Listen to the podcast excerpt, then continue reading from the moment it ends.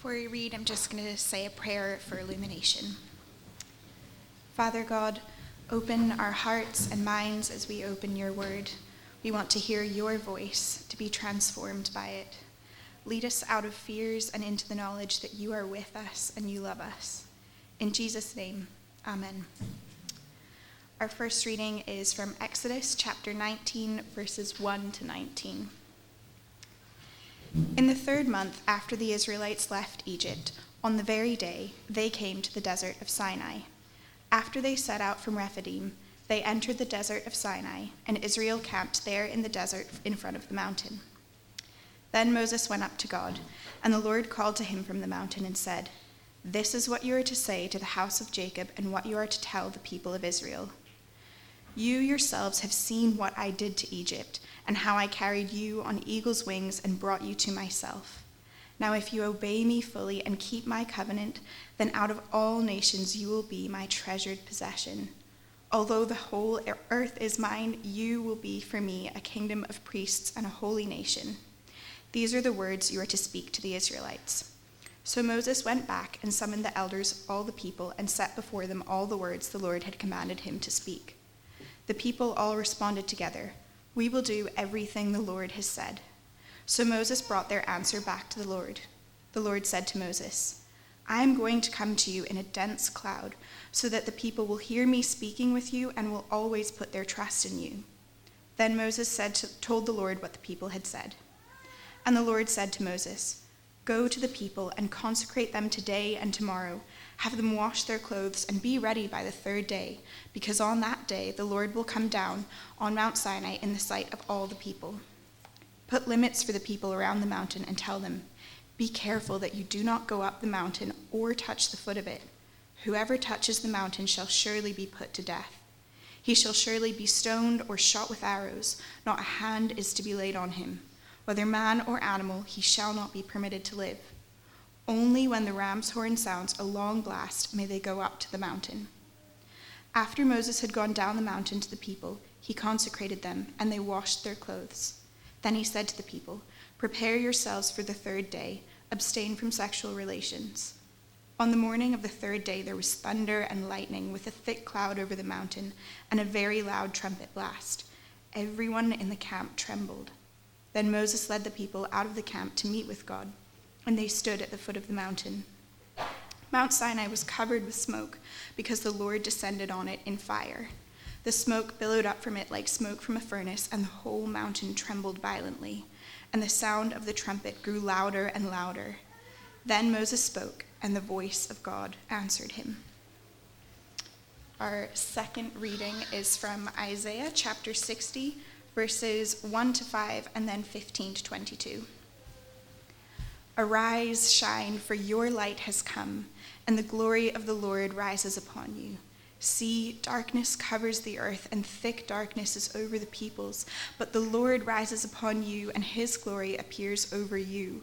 Nations will come to your light, and kings to the brightness of your dawn. Lift up your eyes and look about you. All assemble and come to you. Your sons come from afar, and your daughters are carried on the arm. Then you will look and be radiant. Your heart will throb and swell with joy. The wealth on the seas will be brought to you. To, the rich, to you, the riches of the nations will come. Although you have been forsaken and hated, with no one traveling through, I will make you the everlasting pride and the joy of all generations. You will drink the milk of nations and be nursed at royal breasts. Then you will know that I, the Lord, am your Savior, your Redeemer, the mighty one of Jacob. Instead of bronze, I will bring you gold, and silver in place of iron. Instead of wood, I will bring you bronze, and iron in place of stones. I will make peace your governor, and righteousness your ruler.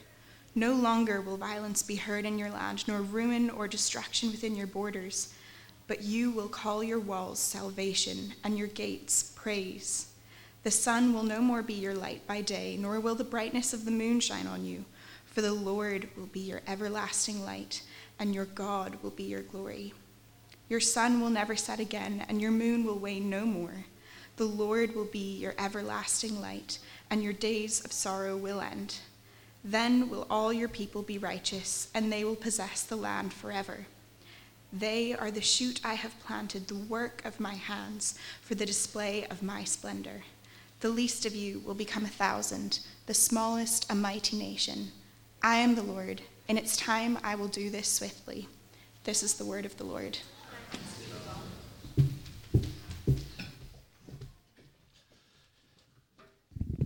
Well, good morning. It's good to be with you. Um, if if you haven't been with us the last couple weeks, we're doing a, a, kind of an extended Advent series. So we're looking up to Christmas, and we're not just going through one book of the Bible. We're looking at a lot of the different key kind of moments and promises in the history of Israel in the Old Testament that point forward towards the coming of Jesus. And this week, we're talking about Mount Sinai and the the covenant that God made with Israel and with Moses. Um, and, uh, and so we'll talk a little bit about the way that's talked about in different books of the Old Testament. But to begin, um, a couple of years, uh, a number of years ago actually, in an English church in Dorset, a young boy, Thomas, was sitting listening to the vicar, and he had a religious experience of a sort which defined his approach to God and faith for the rest of his life. He had come kind of unbidden into his mind a thought which he was never able to shake. He was looking at the minister, fumbling along, and he said, No one, not even the vicar himself, can take this seriously. He said, All of the fancy dress and the old building and the hymns and the liturgy and the sermon, no one in our day and age can take faith or church or God seriously. The young boy's name was Thomas Hardy. He went on to be one of the most uh, influential English novelists and poets, and he spent a lot of his career kind of um, critiquing or satirizing English middle class values and life, particularly its religion. And he wrote one particular poem called um, God's Funeral, and it's gone on to be one of the most famous um, kind of depictions of life without God. And it's not a kind of brave proclamation of moving beyond faith. It's a sad, mournful description of what happens when you find yourself, like that young boy, unable to believe any longer. Here's a few of the lines from it How sweet it was in years far hied to start the wheels of day with trustful prayer, to lay down leisurely at the eventide and feel a blessed assurance he was there. And who or what shall fill his place? Whither will wanderers turn distracted eyes? For some fixed star to stimulate their pace towards the goal of their enterprise. Still, how to bear such loss I deemed the insistent question for each animate mind. What he's describing there through that, in that somewhat complicated language, is something that um, I think is a great description of what life is like without God. The, one of, the famous philosopher Charles Taylor described it this way as a kind of malaise, as a sense of, of flatness that we can't escape from. Perhaps during the Enlightenment, uh, it, was, it was thought by some that if we move beyond religion, if we move beyond faith, we'll usher in an age of freedom and of independence. We'll no longer be shackled by the, the, the laws and the rules of faith that keep us oppressed, and we'll move into a time of psychological health and well being. But the truth is, that's not the age we live in. And a faithless age, uh, Taylor says, often feels a lot more like this. Modern life feels flat, empty. We search for something within or beyond it, which could compensate for the meaning lost with transcendence, lost with the sense that there's something more or greater beyond this life. We search for some deeper resonance, which we feel should be there. In other words, what Taylor is saying and what, the, uh, what this famous agnostic was saying is that we all have a hunger for the holy. That every single person, whether they know it or not, has a deep ache or longing for something more than this world. And when that hunger goes dissatisfied, we will have a sense of flatness or of emptiness that something is missing in our lives. Now, you may be thinking, well, that, that's, that doesn't seem to be the case. Maybe that you think that doesn't seem to be the case for you. Maybe you look around at your friends and neighbors and it doesn't seem like there's some deep existential ache for something more. It seems like they're getting on very happily with their lives, or if they're not, what they really need is just better holidays or better relationships or a better career or whatever it may be. Is this true that there's a hunger for the holy in every person? The Bible talks about the human condition in a variety of different but mutually complementary ways. It talks about sin, we might say, in a variety of different ways. It can say sin is breaking the law, it's going against the way we should be living. Sin is loving the wrong things, it's idolatry, it's putting the wrong thing kind of in first place in your life. Sin is failing to love your neighbor. Sin can be talked about in all of these different ways, but one of the most interesting and richest ways it talks about the human condition that might be a bit more foreign to us is it says sin is sort of like being in a state of alienation or estrangement. It's like being on the outside looking in. It's like feeling like your soul, your inner being is, is almost homeless, that it's not where it should be, that you long for a depth of relationship or meaning or purpose or significance that isn't there. And you can see the whole story up to this point in the Bible, up to this covenant with Sinai, as a story about the human condition being one of lostness or being on the outside of alienation. When Adam and Eve sin in the garden, they are sent east of Eden. And this term is this rich term describing they were in the garden. They were in a place of communion and love with God and with one another and with the earth. And after things go wrong, they are sent outside the garden. They have this sense of being on the outside of the way things are meant to be, looking in.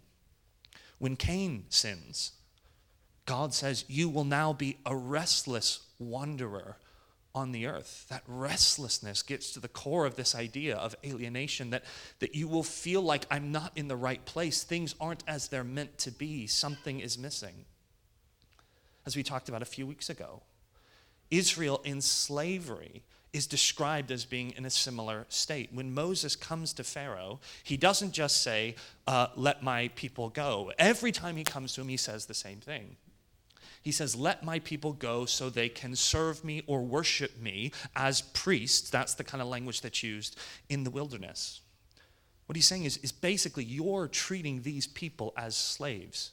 You're acting as if all they're here to do is to perform menial tasks for you, but they're not. They're made for something greater. You're keeping them in a state of purposelessness and of lack, and I want to bring them back to me, to this fuller, more fulsome form of life. And that brings us to this text this morning, to what Mount Sinai is all about. This is the way out of alienation. This is the way back to a life of purpose and meaning and significance. And there's two words that kind of ring throughout this whole passage. The word, this passage, and really all of the descriptions going into the next few chapters and even even other books about what this covenant at Sinai is all about. One word is holy.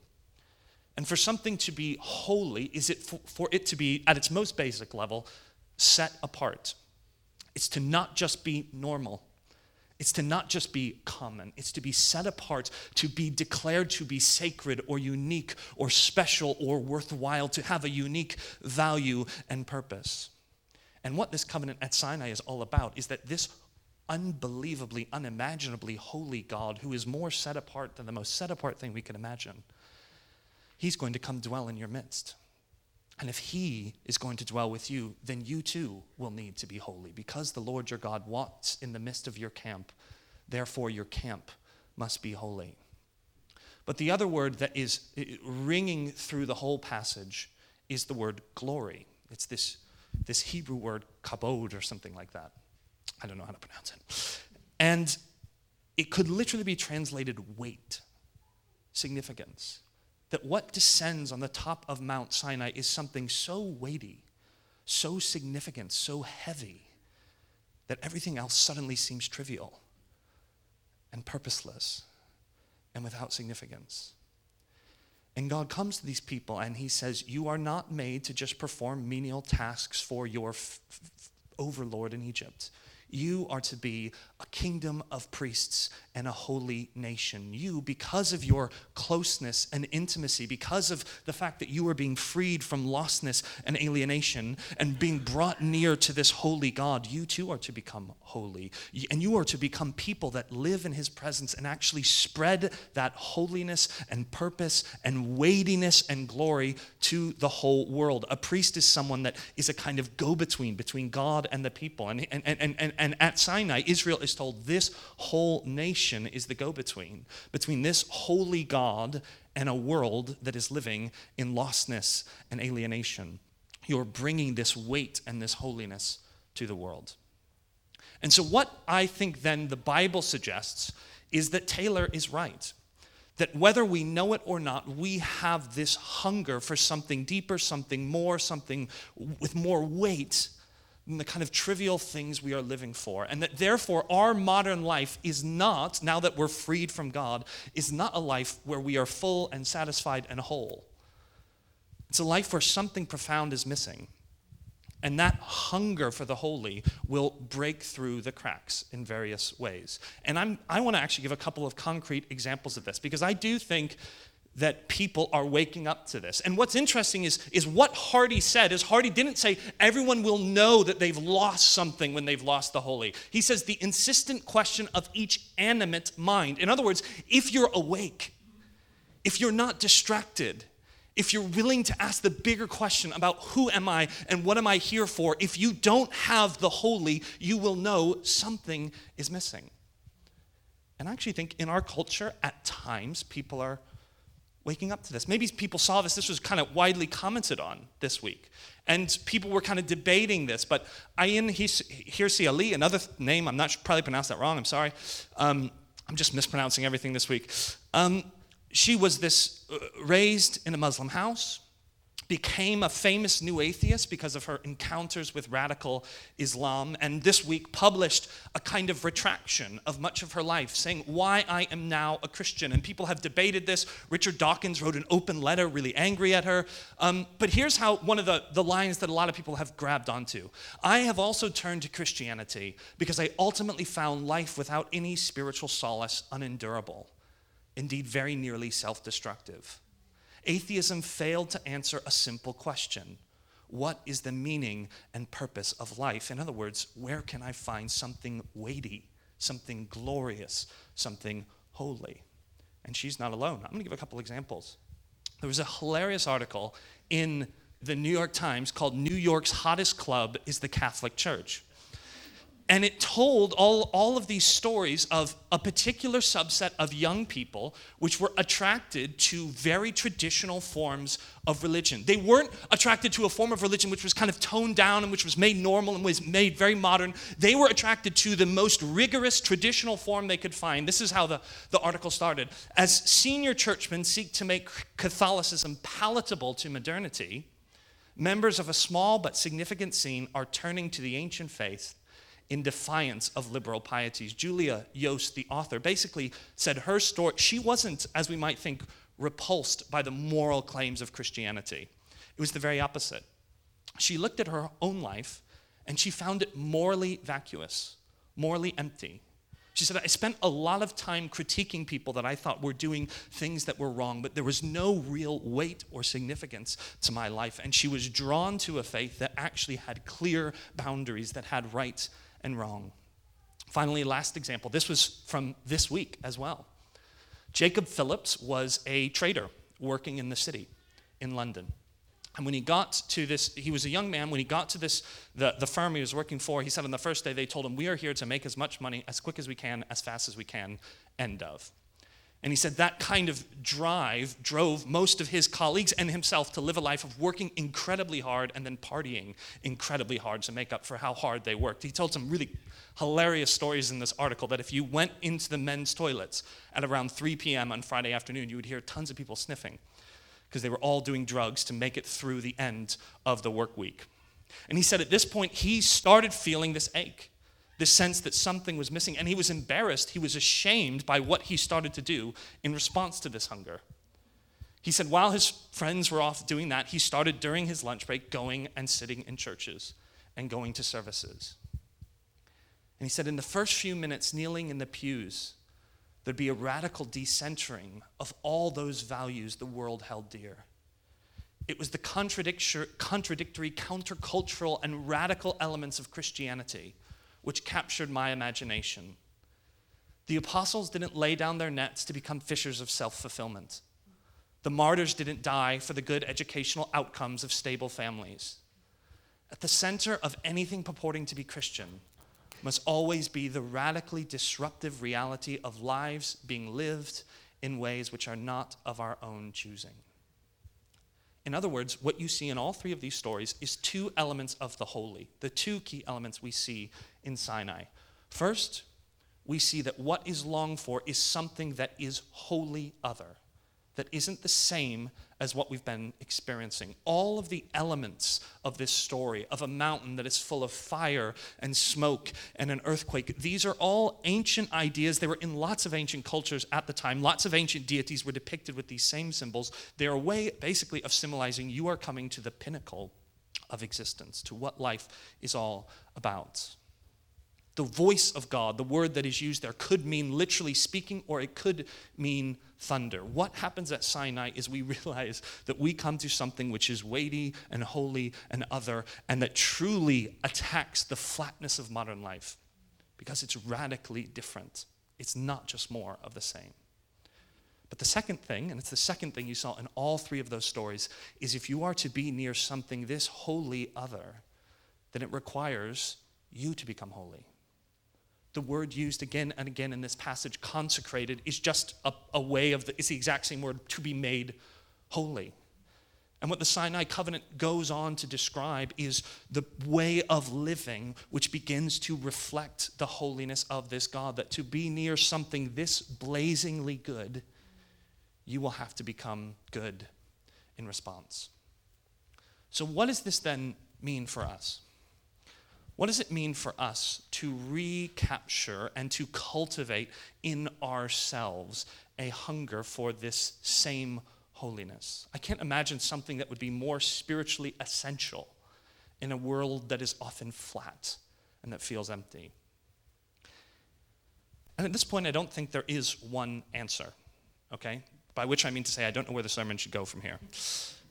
Because genuinely, I wrote about, I, I, I just was thinking about this so much and I ended up writing a bunch of different things and I said, wow, there is no one answer. There is no one prescription and what we each need might be slightly different. But what I absolutely do think is the case is that what the stories of what we just heard suggest to me, what the story of the Bible leading up to Sinai suggests, is that if you want to have a fresh encounter with God's holiness, we should not be embarrassed about what is unique and different and strange and challenging and other about the Christian story. Because might it be that precisely those things, in all of the way they challenge our assumptions, are precisely the moments at which, in a world that often feels empty and flat, we are ushered in and offered in to a world that begins to have meaning and purpose and significance again. It's why, by the way, sometimes um, people always wonder why I like to show such good, such uh, like fancy art at Cornerstone. Okay, they're like, why do you show that art? Is it because I remember when I was when I was doing youth work, um, there was this guy in, in our in our congregation that was kind or not our congregation, our like youth youth group, and we would always play really big loud music when all the kids came in. Did you guys do that at Young Life? Yeah, loud, you know, get hyped. Um, and I'm sorry, we didn't do that this morning, but when he would be like, why do you sometimes play non-Christian music at the beginning? Why isn't and, and it was like a mix. Sometimes it'd be like a mix of some like Christian music, some non. He's and he's like, I know why you do it. You do it, and this was kind of a sheltered child. He's like, you do this because you're trying to attract the non-Christians, aren't you? Like they're just like, I hear non-Christian music now. Like I don't think it works like that. But I said, no, we just do it because it's good music. That never even crossed our mind.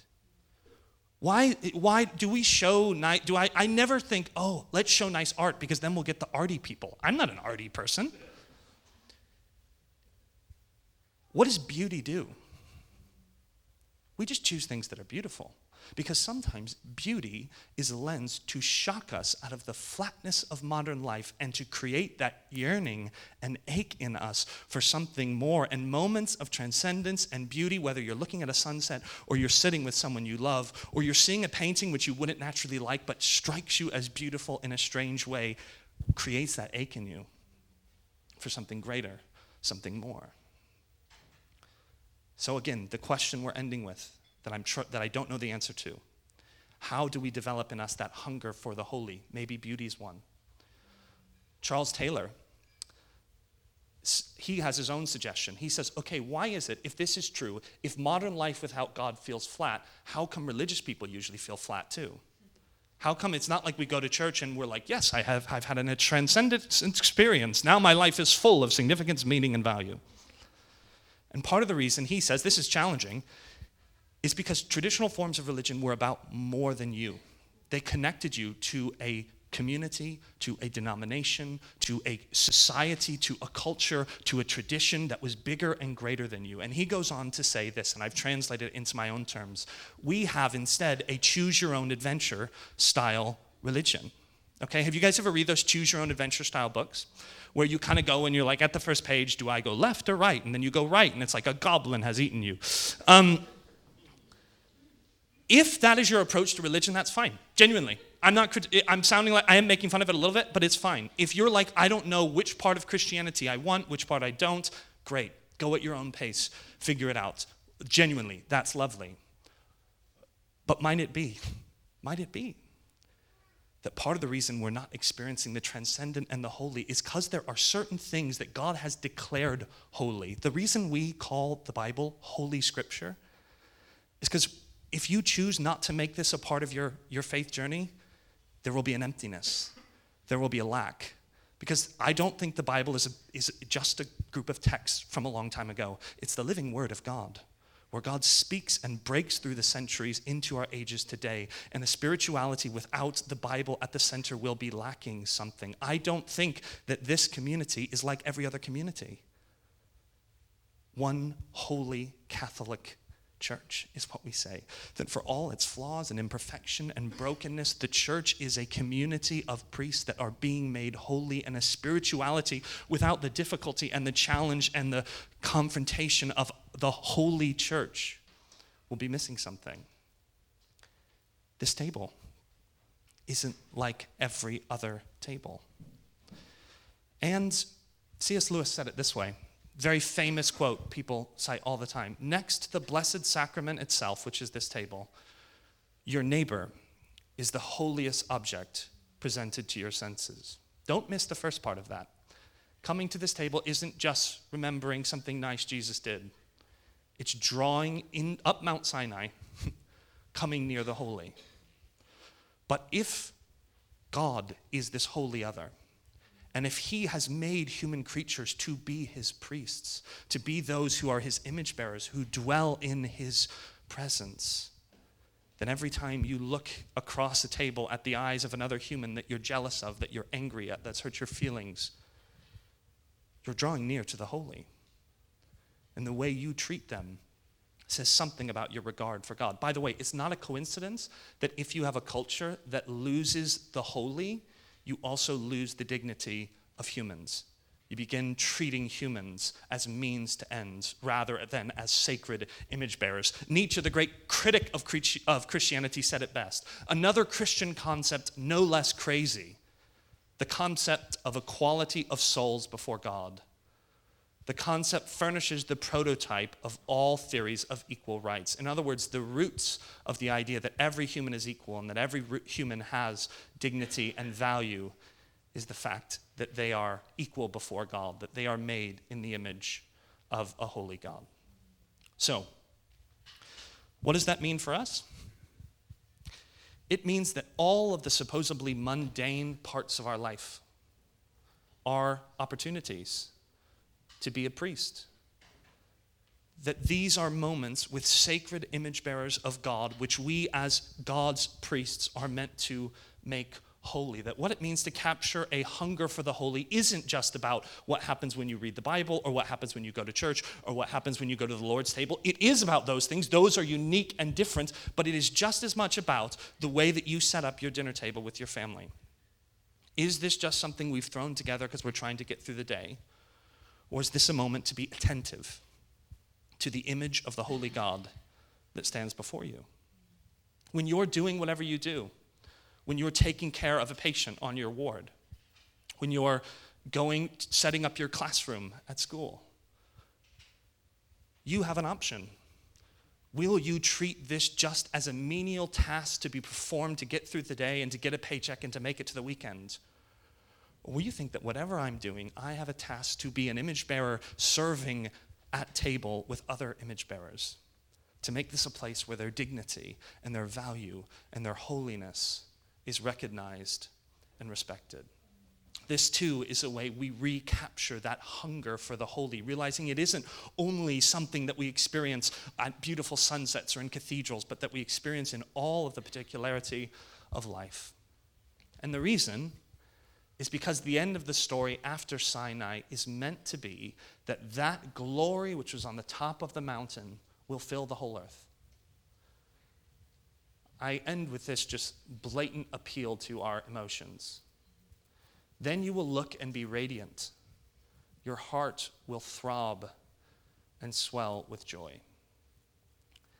The end of this story is a world that has felt alienated, like they're on the outside, looking in at some glorious home which we are not a part of, that that home will slowly, through people serving and cultivating and caring, that that will feel the whole earth. And the weight that was on the top of that Mount Sinai will cover the earth as water covers the sea. And of course, the end of the story has to be this.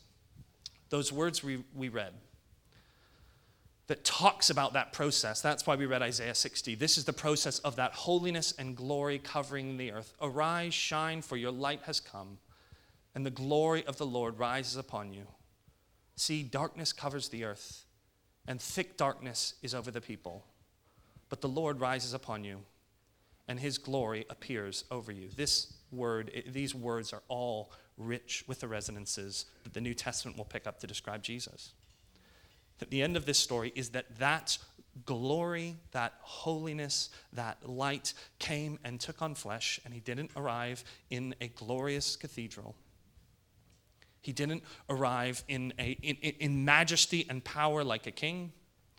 He came and he said, If you want to find the holy in this world, look to the poor, look to the brokenhearted, look to the humble, look to the meek because that is who he chose to associate with. And that is the perfect representation in our world of what the blazing, fiery holiness of Sinai looks like. And so, fortunately, there is no command on us that we will perfectly embody this holiness and that we will fill the earth with it. There is just the freedom that the holy has come down from the mountain, has dwelt and walked among us, and has freely offered us to walk by his side and to fill the world with his glory again. Let's pray. Heavenly Father, create in us a hunger for something more than the flat, trivial, distracted existence which can fill our hearts and minds as we're running around trying to complete all of our tasks or fulfill whatever we feel is expected of us or live up to others' expectations. May we have a hunger for a life that is, that is yearning for something more, for something other, for something greater. And as we come to your table this morning, may we receive a taste of that holiness and that glory. In the name of Jesus, we pray. Amen.